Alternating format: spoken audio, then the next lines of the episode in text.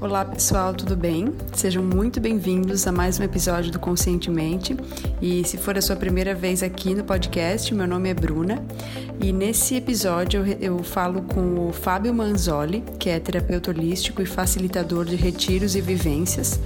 E o Fábio vai contar pra gente um pouco sobre espontaneidade, sobre como a espontaneidade traz liberdade, sobre muitas quebras de paradigmas que ele teve que fazer na vida dele para conseguir viver mais feliz e uma vida mais mais cheia de sentido para ele mesmo o porquê de ele achar tão importante a gente se empoderar das nossas vulnerabilidades, porque ele entende que isso faz com que as relações humanas possam ser muito melhores e muito mais. Eu espero que vocês gostem e vou deixar também o convite para quem está nos ouvindo em outras plataformas para que conheça o site do Conscientemente, confira as outras entrevistas, tem outras 59 entrevistas lá disponíveis. E o site é o www.conscientementepodcast.com.br e espero vocês também no Instagram, que é o arroba onde eu sempre aviso quando um novo episódio é publicado, posto um pouquinho sobre o meu trabalho no Conscientemente e algumas reflexões, frases e pensamentos interessantes que eu gosto de compartilhar com vocês. Tá bom? Um grande abraço a todos e vamos à entrevista. Hoje, aqui no Conscientemente, eu vou entrevistar o Fábio Manzoli, que é terapeuta holístico e facilitador de retiros e vivências. Fábio, estou muito feliz de te receber aqui hoje e gostaria que tu nos contasse um pouquinho mais sobre a tua história e, claro, né, sobre o teu trabalho como terapeuta e ajudando pessoas aí a se desenvolverem. Ah, maravilha, Bruna. Eu que agradeço o primeiro convite para fazer esse podcast aí com Conscientemente. Muito feliz pela oportunidade. Vamos bater um papo, né? Sim, eu que agradeço.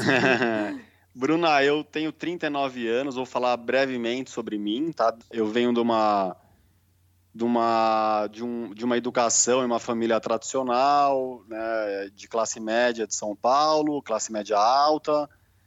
É, fui educado sempre desde a infância a, pela minha mãe, especialmente isso, acreditar que a gente não tem que ir em busca de sonhos, né, que a gente tem que viver mesmo no que hoje eu chamo, no que hoje eu chamo de matrix, né, nessa uhum. busca incessante por dinheiro, que é uma coisa que ainda é forte dentro de mim, que eu estou buscando desconstruir esses apegos com o dinheiro. Então eu vim de uma família católica tradicional, estudei em escolas particulares de São Paulo, escolas boas. Quando acabou a escola, fui estudar para fazer administração de empresas e nessa época estava muito influenciado por essas questões que eu falei. Acabei é, colocando na minha cabeça que eu tinha que fazer a melhor faculdade de administração de empresas do Brasil.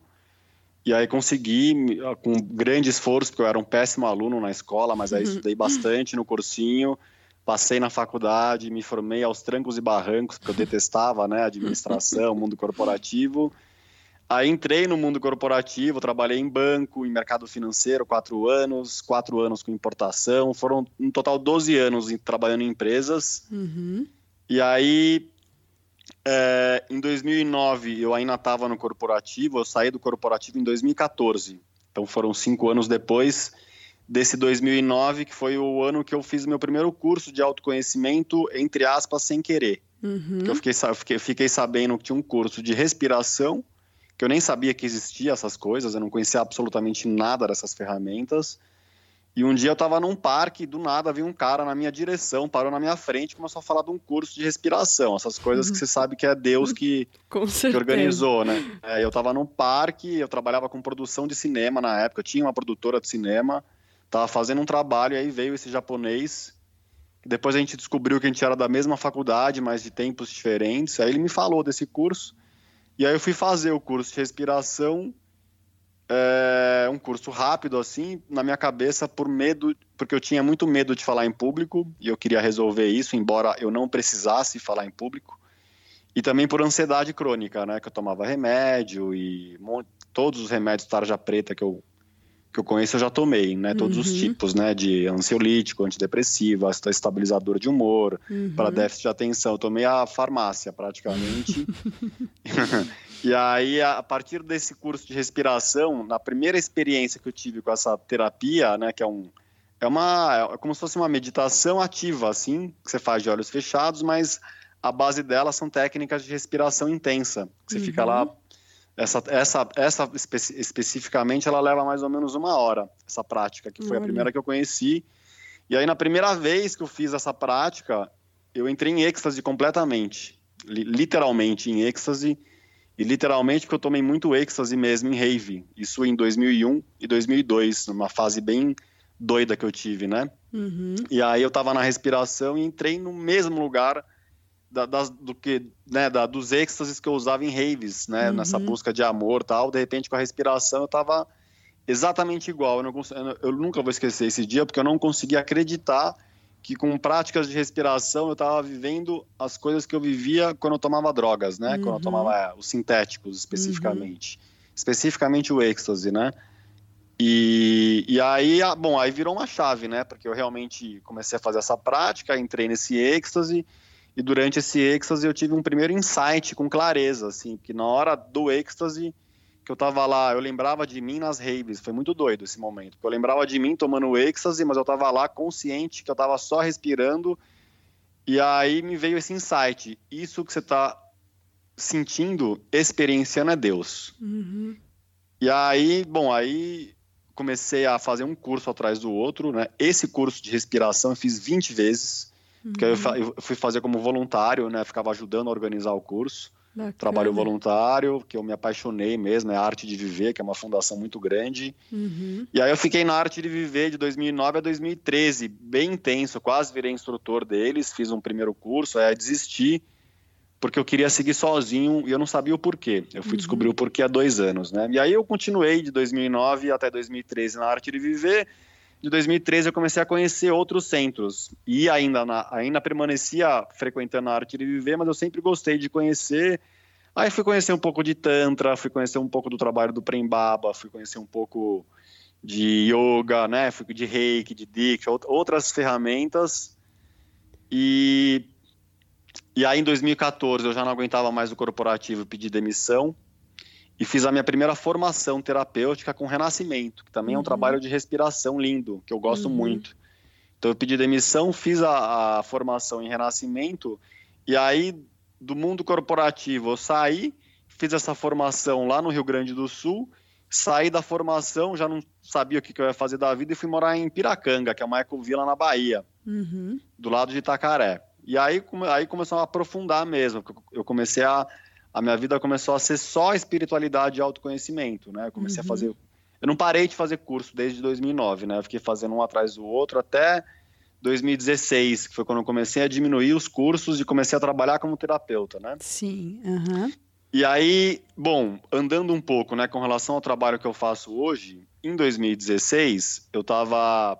Eu tinha sido convidado para fazer esse trabalho de respiração na virada sustentável em São Paulo e fui fazer o trabalho no Parque do Ibirapuera e estava lá com uma amiga que estava junto comigo nesse, nesse projeto. E aí, antes de começar a virada sustentável, né, o meu trabalho lá, eu estava no gramado do Ibirapuera com duas amigonas. E aí, pela primeira vez na minha vida, de repente, eu vomitei toda a minha distorção sexual para essas duas amigas. Foi tipo um grito de desabafo, assim, que eu não aguentava mais a minha sexualidade. Uhum e comecei a falar dos padrões que tá no, tá no inconsciente coletivo e tá em muitos homens e muitas mulheres, né? Tipo, de olhar para a uhum. mulher como santa e como puta, né? De como objeto sexual, de ficar categorizando aí, né? É, esse olhar machista, né? Uhum. Eu tava 100% preso nele uhum. e sempre escondendo ele, né? Porque todo é o que todo mundo faz, eu também fazia, de ficava escondendo as minhas distorções, as minhas questões, as minhas vulnerabilidades. Uhum. E aí eu tava cansado de viver uma mentira, porque eu sentia que a minha vida era uma mentira nesse sentido, porque eu era, eu tinha uma imagem muito boa de um cara legal e espiritualizado e desapegado, e a minha sexualidade completamente doente, né, com fantasias sexuais distorcidas. Uhum.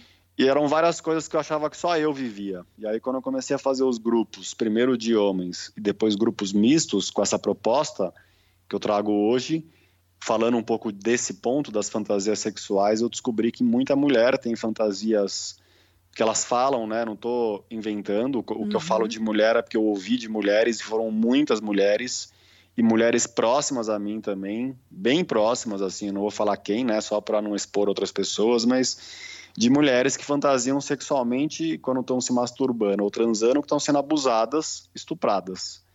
E homens também fantasiando quando estão se masturbando ou transando, que estão abusando, estuprando. Isso aí tá em muita gente.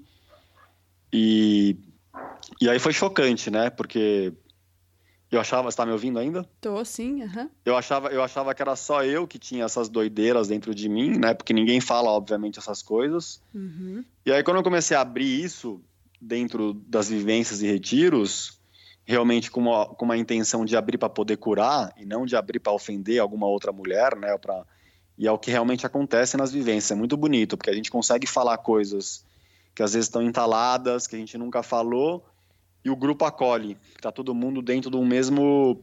Uhum. dentro desse campo, né? De, de realmente de confiança. Sim. E, e, esse é um ponto, né? Da sexualidade, que foi um dos pontos que realmente me fez dar mais uma virada, né? Porque 2009 foi uma virada forte, né? Foi o primeiro. meu primeiro experiência com Deus. Aí 2014 eu saí do corporativo, também foi forte, que aí eu uhum. me, comecei a me dedicar cada vez mais para minha busca interna. E depois, quando eu comecei a falar, dois anos que talvez tenha sido a mais importante, que aí eu comecei uhum. a, a me empoderar dessas questões, sabe? É, é um processo que está rolando ainda. Sim. Eu, uhum. eu não sei que ponto que eu tô da cura, mas eu sei que eu não tô ainda onde eu gostaria de estar, que eu tô caminhando para esse lugar realmente sagrado, né? Do sexo sagrado, mas não tô vivendo isso, mas mudou muita coisa já eu sei que mudou porque é, é, isso, né? Falar a verdade, como disse Jesus Cristo, liberta, né? A verdade, ela nos liberta. Uhum, e aí eu comecei a, aí eu comecei a falar dessas coisas nas vivências e abrir para outras pessoas falarem. E cara, as histórias são muito comuns, né? De muita gente abusada sexualmente na infância, que homem especialmente nunca contou para ninguém antes, né? Então, uhum. e é uhum. muito, muito homem abusado sexualmente na infância, é muito grande, muito uhum. mais do que eu pensava. É. Nos, no, muito mais, inclusive porque nos grupos, hoje eu só faço grupo misto. É raro eu fazer grupo só de homem, né? Ainda faço às vezes, mas o grupo misto é muito lindo, porque é a oportunidade de juntar os dois uhum. para falar um pouco das verdades que ninguém fala. E, e aí, nos grupos, pelo menos, e eu fiz muitos grupos nesse um ano e meio, quase, é, um ano e meio mais ou menos, eu fiz um grupo por semana. Então, cara, foram pelo menos um por semana, meu, é bastante grupo, né? Foram uns perto de 100 vivências que eu fiz uhum. aí, eu acho. Uhum. E nas, nesses grupos que eu conduzi, com relação a abuso sexual na infância, eu ouço mais homem falar do que mulher. Uhum. A mulher, ela fala da, do resto da vida, né? Porque ela tá sempre lidando com isso, né? Dos assédios, né? Dessas coisas que acontecem Sim. com as mulheres a vida inteira. Mas, no geral, o que eu ouço nas vivências é que na infância a mulher também sofre abuso sexual. Não estou dizendo que não sofre, mas o que eu ouço é que o homem, em quantidade, sofre mais. É o que eu ouço, né? Não, é interessante, não, não sabia. Eu também não sei se isso é, uma, é um, é, é um, fato, dado, tá? Uhum, tô, entendi, é, tô falando entendi. da minha experiência nos entendi. grupos que eu tô facilitando. E não é que é muito mais, é que assim, é, to, é muita gente abusada sexualmente na infância e ninguém fala nada. E uhum. homem é muito, muito grande o uhum. número. E sempre dentro de casa, e aí o cara nunca conta para ninguém, porque ele é condicionado a não poder chorar, a não poder expressar uhum. sentimentos, né? O que faz o homem ficar um escroto depois, um macho escroto depois, né? Essa educação que ele recebe de pais e mães. Então o cara sofre um abuso sexual na infância, nunca conta para ninguém. Cara, quando ele virar adulto, ou ele vai ser um abusador na prática, ou ele uhum. vai ser um abusador no desejo dele secreto, ou ele vai se matar. Tipo, uhum. E se, não sei se você sabe, né? Mas o índice de suicídio entre homens é chegar a ser a sete, chega a ser sete vezes maior do que o de mulher. Isso não é estatística sabia. pública. Não sabia, olha. Inclusive, eu tenho, eu tenho uma amiga de Recife que ela perdeu um filho que se suicidou e ela trabalha com grupos de mães. Ela é uma uhum. mãe que perdeu um filho e ela falou: é isso mesmo. O uhum. número de, de homem que se suicida é até sete vezes maior, depende da faixa etária que você compara com as mulheres. Uhum. e essa é uma estatística que para mim é muito, é muito importante para mim isso ser realmente divulgado, porque é verdade, que é para trazer consciência de que o que está acontecendo com os homens, né? Tipo, não só isso, né? Mas para o homem começar a perceber que não tem que o ser superior é uma mentira, né? se fosse verdade, por que, que se mata sete vezes mais? Se é superior, né? O que está acontecendo? Por que, que é o homem que comete 95% dos assassinatos, por que, que é só menino que dá tiroteio nas escolas americanas e brasileiras, que uhum. começou, né? Tá rolando de vez em quando aqui. E é só menino. Então, eu, por isso que eu gosto de trazer essas estatísticas, porque isso, isso é estatística pública. Você pode escrever aí no podcast, depois podem me cobrar. E mas é isso, né? Por isso que eu falo muito do universo dos homens, porque primeiro porque é meio que um segredo, ninguém sabe muito, né, o que acontece. Uhum. E como eu estou em contato mesmo e hoje, graças a Deus, eu só ando com homens legais, legais no sentido de que reconhecem que estão precisando se curar, sabe? Uhum, não é, uhum. não tô falando de homem curado. Homem certo. curado eu só conheço Jesus, mas não tá mais aqui. E nem sei se foi curado igual talvez pensem, mas é, é o meu guia, né? Ele é o meu Uhum. mestre. Sim. Não tô, não tô criticando ele de forma alguma, mas é isso, né? Eu tô andando com homens hoje que estão nessa busca também de perceberem que ficaram doentes, Uhum. né? No sentido desse olhar machista, de olhar a mulher como objeto, de ter fantasias distorcidas e agressivas e etc. Certo. Então hoje tu viabiliza essas vivências para que essas, essas informações internas sejam acessadas e curadas né, no decorrer do tempo através do processo de autoconhecimento. Exatamente, cara. Uma das primeiras frases que eu que se- ia ser um slogan, mas acabou não virando porque era inglês e na época eu estava namorando uma mulher que trabalha com o sagrado feminino, com feminino, grupo de mulher também. E a, você entender, para te responder, a frase era assim: Break, breaking masks to become real, que é Uhum. tipo é, quebre suas máscaras e se tornem de verdade Sim. né? A gente tem que. É isso, né? Uma das coisas que eu falo muito é, meu. A gente não nasceu com máscara e a gente pode tirar as máscaras pra, exatamente para poder olhar o que, que a gente está escondendo de nós mesmos. Com certeza. Porque a gente, certeza. usa, a gente usa a máscara para esconder da Bruna ou do Fábio ou de qualquer pessoa alguma coisa nossa, mas no fundo é porque a gente quer esconder de nós mesmos. Isso mesmo, com certeza. E aí, enquanto a gente não olhar para esse quarto escuro que nos habita, a gente não vai poder curar ele nunca. E a gente vai Uhum. ficar sempre mercê, à mercê desses impulsos do ego, porque a gente fica bo- bo- botando embaixo do tapete e aí a gente realmente é, assim, a gente sabe que eles existem, mas eles estão na inconsciência, né? Então a gente Uhum. é como se a gente não conhecesse, embora a gente Uhum. saiba que eles existam. E aí vem esses impulsos do ego que a gente renega, de vez em quando eles sobem e a gente pira, né? Então é, Uhum. tipo, eu, por exemplo, eu era muito agressivo em namoro, mas emocionalmente, né? Eu era agressivo no sentido de quando eu tinha esses rompantes de raiva, Uhum. eu, eu, eu sempre tive facilidade para perceber o ponto vulnerável das pessoas e hoje eu trabalho Certo. com isso, né? Então nessa época, tipo 10, 15 anos para trás, quando eu tinha um rompante de raiva e eu sabia, eu perdi o controle completamente, eu ficava apertando o ponto da, dessas ex-namoradas, né? Eu sabia Uhum. onde que pegava Uhum. eu ficava lá numa maldade mesmo, era uma coisa só Uhum. que eu perdi o controle, depois era horrível, eu sentia muita culpa, Uhum. eu me sentia impotente, eu tinha medo de mim, Uhum. de verdade, tinha medo de mim, eu sabia que minha mãe tinha medo de mim, né? Minha mãe falava que pisava em ovos para falar comigo, eu ouvia isso Uhum. também de e sei lá se ainda existe hoje, mas eu sei que tá mudando, né? E- Aquela coisa do autocontrole, assim, né? De, de domar as emoções, né? Porque talvez tu tinha facilidade de ver a vulnerabilidade do outro, mas também tu não tinha aquele controle emocional para não usar aquilo contra, né, a pessoa. Isso. E eu era a pessoa mais travada para falar que eu conheci na minha vida inteira também, entendeu? Então eu era bem o cara que não falava de nenhum sentimento, de nenhuma emoção, que Uhum. estava sempre com a, né, com, no, no arquétipo do provedor, do forte, do insensível, ou do Uhum. simpático, ou do legal, mas nunca tinha vulnerabilidade na minha vida, nunca expressava, Uhum, embora eu uhum. sentisse, eu sentia, né, as, as minhas dores internas, mas eu estava sempre sorrindo, quase sempre de mentira, Uhum. e aí, bom, é dentro do meu estudo, eu, eu gosto, eu gosto muito do, de um livro que chama, que você perguntou de livros, né? Eu tenho dois livros que são muito marcantes na minha vida, assim, entre outros, mas tem dois. Um é Cartas de Cristo, Uhum. que é um Já livro foi que foi. indicado aqui no podcast. Esse livro realmente eu conheci em 2014 e mudou minha vida, assim. Independente de acreditar, porque quando eu comecei a ler eu não acreditava na história da canalização, de que era Uhum. Jesus falando. E eu não tenho certeza até hoje, sabe? Eu tenho um ceticismo ainda, mas assim, o que está escrito nesse livro é uma coisa absurdamente, é muita clareza assim sobre Uhum. sobre a nossa dimensão, sobre as leis espirituais, é absurdamente bonito e empoderador mesmo, assim.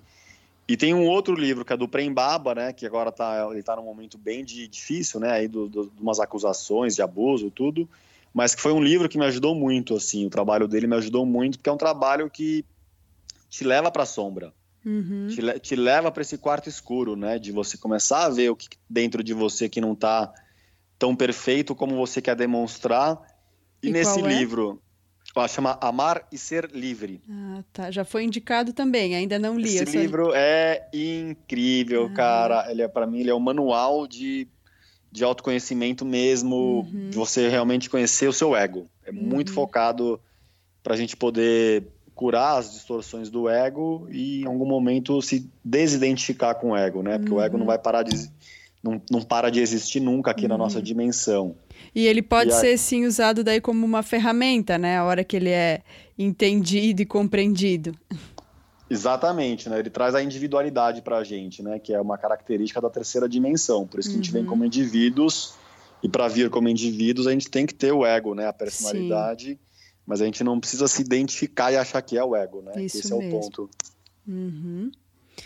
E, Fábio, então, para a gente dar continuidade aqui às coisas que, que eu, eu gosto de explorar, assim, né, de temas em relação ao conscientemente. É, eu gostaria de saber, de acordo com a tua experiência e de acordo com as vivências que tu organiza, os grupos, é, qual tu acha que é o passo fundamental para quem se interessa por autoconhecimento para começar essa jornada? Olha, o que eu falo mais ou menos quando eu falo sobre isso que está me perguntando agora, Bruna, a gente está aqui nessa dimensão que a gente tem, acho que, duas alternativas, ou duas possibilidades de aprendizado. Uma é pela dor e uma é pelo amor. Eu, pelo amor, não conheço ninguém que está aprendendo também, ou pelo menos que está aprendendo só pelo amor. Uhum. Né? O que eu vejo mais é todo mundo aprendendo pela dor. Tá tudo bem, né? Pelo menos a gente está aprendendo alguma coisa. Sim. E, e o que eu vejo é que é, esse momento que você fala o que, que leva uma pessoa a essa busca, para mim é quando ela começa a perceber que a vida dela realmente está um inferno. Uhum. E muitas vezes a gente não percebe isso, meu. Porque, primeiro, que para você saber o que é o inferno, você tem que conhecer o paraíso, né? Uhum. Tipo, pra você saber o que é a felicidade, você tem que conhecer a infelicidade. Pra você conhecer a alegria, é os opostos que se complementam, que é uma das coisas que esses indianos sempre falam, né? Os opostos são complementares. Uhum. Então, às vezes, a pessoa tá a vida inteira no inferno e ela nem sabe que ela tá infeliz, sabe? Uhum. O cara, tipo, até... eu falo por mim, porque eu, eu vivia nessa vida de mentira, só que estava tão inconsciente que eu não percebia. E em alguns momentos eu realmente não, eu não percebia que a minha vida tinha tanta dor escondida, né? Como se eu realmente tivesse jogado literalmente embaixo do tapete e não tivesse percebendo, embora elas permanecessem dentro de mim. Uhum. E o que eu acho que leva as pessoas, eu tenho visto muitas pessoas iniciarem, porque eu recebo muito direct no Instagram, é de realmente gente que está enlouquecendo, meu, que está pensando em se matar, né? Que tá. É tipo dessa linha, assim. Aí chega num nível que a pessoa tem que falar, cara, eu preciso de ajuda. Uhum. E para homem é mais, geralmente é mais difícil, mais porque o homem, para reconhecer que precisa de ajuda, né, é reconhecer que existe vulnerabilidade, aí entra no inconsciente Sim. do homem achar que não é coisa de homem essas coisas. Né? Até porque mulher tem um pouquinho mais de facilidade de se abrir com amigas, com familiares, então acaba Isso. tendo outras percepções, de outras né, é, opiniões, outras referências, e para o homem já é um pouco mais difícil. É, o homem geralmente quando se junta com o homem é para falar de balada, de pornografia, né, de futebol. Uhum, é, então... quando, se, se, tiver, se tiverem mais conscientes, acho que o mais longe que vai é política, e mesmo assim não ajuda muito, mas não tem abertura né, entre homens de. Uhum. E por isso que eu falo muito de trauma de infância, Bruna, e dos condicionamentos, porque o homem não nasce assim, não nasce reprimindo emoção, não nasce olhando para a mulher como objeto, não nasce explosivo, é mas ele é condicionado, só que é condicionado por pai e por mãe. Uhum. E aí, eu, uhum. eu, por isso que eu bato muito nesse ponto, porque eu acho lindo o feminismo Acho lindo prender o homem abusador, porque tem que prender, porque né, não tem o que fazer, infelizmente. Infelizmente é porque ele vai sair pior da cadeia, é nesse sentido, então mas tem que prender porque não tem alternativa. Mas imagina se a gente parar de criar homens e mulheres doentes, especialmente homens, que é o que tem mais hoje, né? Uhum.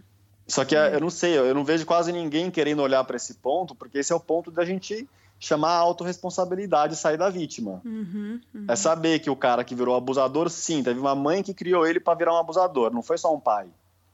Sabe, assim, tipo, não é só um pai que cria o um menino para ele. É, ou, ou, às vezes nem só da educação, mas de, de referências, né? De referências externas, assim. É, a sociedade inteira, né? Isso, é isso que eu tô falando. Mas é, é que o que eu ouço das vivências é que é, tipo, nas vivências o que eu ouço é tem condicionamento da internet, da escola, do professor, do ciclo de amigos, de amigas, de mas o mais forte que eu ouço é o condicionamento de pai e mãe. E às vezes, e óbvio, pai e mãe estão fazendo o melhor que podem. Por isso que eu gosto de falar dessas coisas, para a gente começar a melhorar. Claro. Né, para cada um. Porque é isso, a minha mãe me criou pessimamente, na minha opinião. Eu comecei a ver a mulher como, com perdão da palavra, mas como puta e santa por influência de mulheres, não de homens. Isso é muito doido, isso, né? E eu parei de chorar por influência do meu pai. Foram duas uhum. marcas profundas, né? Uma de olhar a mulher categorizada e a outra re reprimir as emoções. Uhum. Mas quando eu falo isso é porque não adianta, meu, a gente vai, a gente pode passar séculos aqui falando de machismo, etc, etc, e prende abusador e feminismo, mas se não começar a criar os homens livres, a gente vai continuar numa sociedade de abusos e estupros, com certo. perdão da sinceridade, mas é porque eu acredito nisso. Uhum. Porque então, o homem então não nasce ruim, né? Ele fica ruim depois. Sim, então seria esse olhar para a dor, assim, e, e, tentar ressignificar ela. Exatamente. É, para poder se libertar, né? Para poder se empoderar. Uhum. Para parar de sofrer e curar, né? Para poder uhum. curar, porque a dor tem cura. Com Só certeza. que a gente tem que, tem que olhar para ela. Se ficar fugindo, não dá para fugir. A gente Com fica só brincando, brincando de esconde-esconde, sabe? É tipo uhum. isso.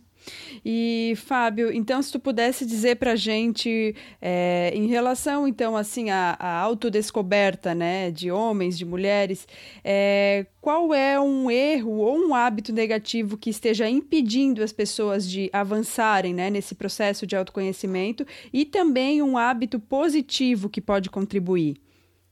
Meu hábito negativo, para mim, é esse hábito que é muito comum, não só com homens, mas também com mulheres, pelo que eu ouço, de a gente na infância a gente é castrado, né, em algum momento na nossa espontaneidade, né? Então a gente lá com um, dois, três, quatro, cinco, seis anos, a gente tem algum comportamento, de repente, ou de chorar, ou sei lá, algum comportamento que não é o padrão.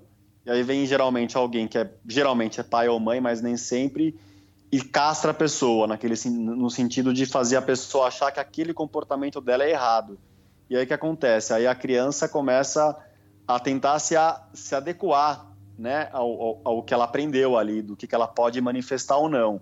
Próximo passo, a criança começa a usar máscara. Uhum. Porque na hora que vier de novo aquele comportamento que alguém castrou, que alguém reprimiu, ela vai botar uma máscara e vai expressar uma outra história, uma outra emoção, uma outra uhum. situação e aí começa a vida a ficar uma mentira. A gente começa a se distanciar da nossa espontaneidade, da nossa liberdade, nessa busca incessante de ser amado, porque no fundo é isso, né? A criança ela bota a máscara porque ela aprendeu que se ela chorar, por exemplo, ela vai ser, é, ela vai apanhar ou ela vai ser reprimida, mas uhum. se ela uhum. sorrir, ela é amada. Então Sim. vem uma tristeza e o que, que ela faz? Ela sorri uhum. para o papai e para a mamãe não ficarem decepcionados e e se manterem no amor com ela. Estou dando um exemplo do choro, porque não é só sim, isso, né? sim. né? Mas é esse ponto de a gente não deixar as pessoas serem livres, a gente uhum. querer que as pessoas se adequem a esse padrão, e o padrão está doente, né? A gente está numa sociedade doente, as pessoas querem manter isso, né? Então, para mim, o ponto negativo é esse: é, é fazer, é achar que, que o homem tem que seguir um checklist para ser homem, e achar que a mulher tem que seguir um checklist para ser mulher direita. Uhum, uhum. Né? O lance da recatada e do lar. É bizarro isso. Uhum, e sim. aí fica todo mundo vivendo de mentira. A gente não expressa de verdade os pensamentos, os, os desejos, está tudo reprimido. Uhum, uhum. Para mim, o ponto negativo é esse. O ponto positivo que eu vejo é, essa, é esse movimento cada vez maior de gente como nós se dedicando a ajudar a quem está mais na inconsciência a começar a acordar para a gente realmente viver em algum momento o reino de Deus aqui na Terra, porque o plano é esse. Uhum. Só que o plano, o plano ainda não acabou, por isso que Sim. a gente não está vivendo isso. Eu não acho Sim. que o plano deu errado. Nem eu. Eu não acredito que dá errado, né? Nem acredito em erro. Só acho que não terminou o Sim, plano tá divino para a gente viver. Que eu falo às vezes como referência da minha ideia, de uma forma de brincadeira, mas é esse mundo que a gente pode sair na rua e a gente só vai usar roupa se tiver frio. E se não tiver filho, nós vamos sair pelado, tá tudo bem, sem medo, sabe? Uhum, da mulher poder, a mulher poder, é isso, poder não ter esse medo e o homem poder chorar. Uhum. É isso, a mulher não tem medo de ser abusada e o homem não tem medo de, uhum. de achar que não é homem se ele expressar emoções, porque não tem como o homem ser legal se ele não pode expressar emoção e afeto em nada. Ele vai ser um cara cuzão. Então, voltar a essa essência, né? Voltar, é, quebrar essas esses significados, máscaras. essas máscaras, para tentar cada vez mais viver na essência. E, claro, né, isso tudo traz uma liberdade tremenda é, de emoções, de, de, enfim, de viver mais feliz, com mais harmonia, né? Isso, exatamente, exatamente. De forma espontânea, porque a, a espontaneidade é a liberdade e é muito bonito você poder falar tudo, sem papas na língua. Para que ter papas na língua, gente? Deixa o Papa lá na Igreja Católica, os dogmas dele, e maior respeito por esse Papa, mas pelo amor de Deus, chega de papa na língua. Tem que ter papa em lugar nenhum, na minha opinião. E, Fábio, é, é interessante assim ver como como a gente aprende com novos pontos de vista, né? Então eu gostaria que tu nos contasse, é, já que tu é essa pessoa tão espontânea e, e que não tem medo de falar o que, que foi importante para ti, é, eu gostaria de saber qual foi o melhor conselho que tu já recebeu na vida. Nossa, que pergunta difícil. Deixa eu ver se eu consigo lembrar. O melhor conselho que eu recebi na vida. Eu acho que o melhor conselho que eu recebi na vida foi esse conselho que fala que a verdade liberta. Uhum. Eu, sinceramente, de pessoas, especialmente falando do meu passado mesmo, mas eu não lembro de conselhos bons vindo de, da minha família, assim, né? E eu me relaciono muito bem com meu pai hoje, já consegui superar. Com a minha mãe tá no caminho também, então não, não tô falando isso para reclamar, mas eu não lembro mesmo de eu realmente, eu, não sei, eu acho que eu, tudo que eu aprendi foi, assim, tudo que eu não tenho que fazer. Uhum. Eu acho que uhum. tudo que falaram que eu tinha que fazer, eu, eu hoje olho e falo, caramba, eu aprendi exatamente tudo o que eu não tenho que fazer. E que bom, pelo menos, pelo menos eu já aprendi o que não é bom, agora eu preciso aprender o que é bom. Sim, e aprendeu aí, na aí, dor, assim. Aprendi na dor, né, na minha dor, em silêncio, né, suicida, eu era um suicida, né, pensamentos suicidas na minha adolescência era direto, então eu fui aprendendo e e me suportando nesses tempos, nesses certo, anos. Certo. E Fábio, então se tu pudesse compartilhar com a gente algum pensamento ou algum ditado que te inspira, existe uma frase que tu leva como lema? Ai, meu, tem muita coisa. Uma que me veio até na nossa conversa, para mim que é um é como essa, né, da verdade que liberta e realmente liberta, porque, né, Jesus ele acessou informações, né, do mais alto grau da do, da criação, uhum. uma outra que eu falo vira e mexe nos trabalhos é que para mim o maior empoderamento que a gente pode ter hoje enquanto sociedade é a gente se empoderar das nossas vulnerabilidades e porque isso vai melhorar muito as relações humanas, né? Lembrando de uma lei que fala que é física quântica, psicologia e espiritualidade. Ambas falam a mesma coisa, que tudo que a gente vê fora é um reflexo do que a gente vê dentro, né? Certo. A psicologia, a psicologia fala, eu renego no outro, né? Aquilo eu, que eu, existe pro, em mim. projeto no outro a negação minha, aquilo uhum. que eu tô uhum. negando em mim. Então, uhum. sempre que alguma coisa na Bruna incomodar o Fábio ou vice-versa, é porque tem alguma coisa na Bruna que a Bruna tem que trabalhar e que o Fábio está refletindo. Uhum. E que são vulnerabilidades em algum nível, né? Então, se você começa a se empoderar das suas vulnerabilidades as outras pessoas vão começar a te incomodar menos e a gente vai ter menos violência, Perfeito. a gente vai ter menos guerra e a gente vai se empoderar daquilo que encobre a gente enquanto aquilo que a gente é, né? A gente é Sim. espírito, consciência, amor, vida, Deus, né? Tem vários nomes e as vulnerabilidades é que estão encobrindo a gente da gente se manifestar como a gente realmente é. Isso mesmo. E é aquela ideia, né, de que a gente se enxerga através do outro. Então, o outro ele só vai nos fornecer um espelho daquilo que a gente está enxergando na gente e também do Isso. que a gente não está, né? Então, Exato. onde existe uma vulnerabilidade ou uma discordância ou, enfim, é onde existe também um ponto de melhoria, né? Às vezes Isso. algo nos incomoda no outro, às vezes é a tolerância que a gente está precisando ter ou é, enfim, Isso, vários é reflexos através dos quais a gente vai se enxergando. Exatamente, amiga. E, Fábio, então, antes da gente encerrar a entrevista, eu gostaria que tu nos dissesse qual é a melhor forma para quem está nos ouvindo entrar em contato contigo e conhecer um pouquinho mais sobre o teu trabalho. Bruna, querida, a melhor forma para quem tiver Instagram, eu tenho me dedicado mais ao Instagram. Né? Meu Instagram é sagrado.masculino. Uhum. É, tô no Facebook também com fanpage e com página privada também, Fábio Manzoli lá os textos do meu Instagram, quase todos vão para o Facebook. Uhum. E por e-mail também, né? Meu e-mail é falecom@fabiomanzoli.com.br. Falecom arroba fabiomanzoli.com.br. Eu estou mais ativo no Instagram, depois no Facebook, depois no e-mail, mas eu me relaciono com essas três com essas três redes. Bacana, bacana. Então, Fábio, finalizando, né, gostaria de te agradecer, é, tu compartilhar com a gente a tua visão de mundo, é, o teu trabalho, que com certeza tem ajudado as pessoas a, expandirem né, a, sua, a sua consciência e se enxergarem talvez de uma maneira mais profunda para curar né, limitações, curar dores e te desejar muito sucesso na tua caminhada, muita luz e que a gente possa sempre voltar a conversar aqui no Conscientemente. Querida, eu que agradeço as suas palavras, tudo para nós, que né, sejam dias lindos na nossa vida, na de todos, que a gente acorde cada, cada dia um pouquinho mais né, para a nossa realidade divina. Agradeço muito ao espaço, estou abertaço a falar eu nem tinha visto que o teu que o conscientemente tinha 20 e poucas mil pessoas, só para você saber, eu aceitei porque eu geralmente aceito mesmo quando alguém me convida para um bate-papo.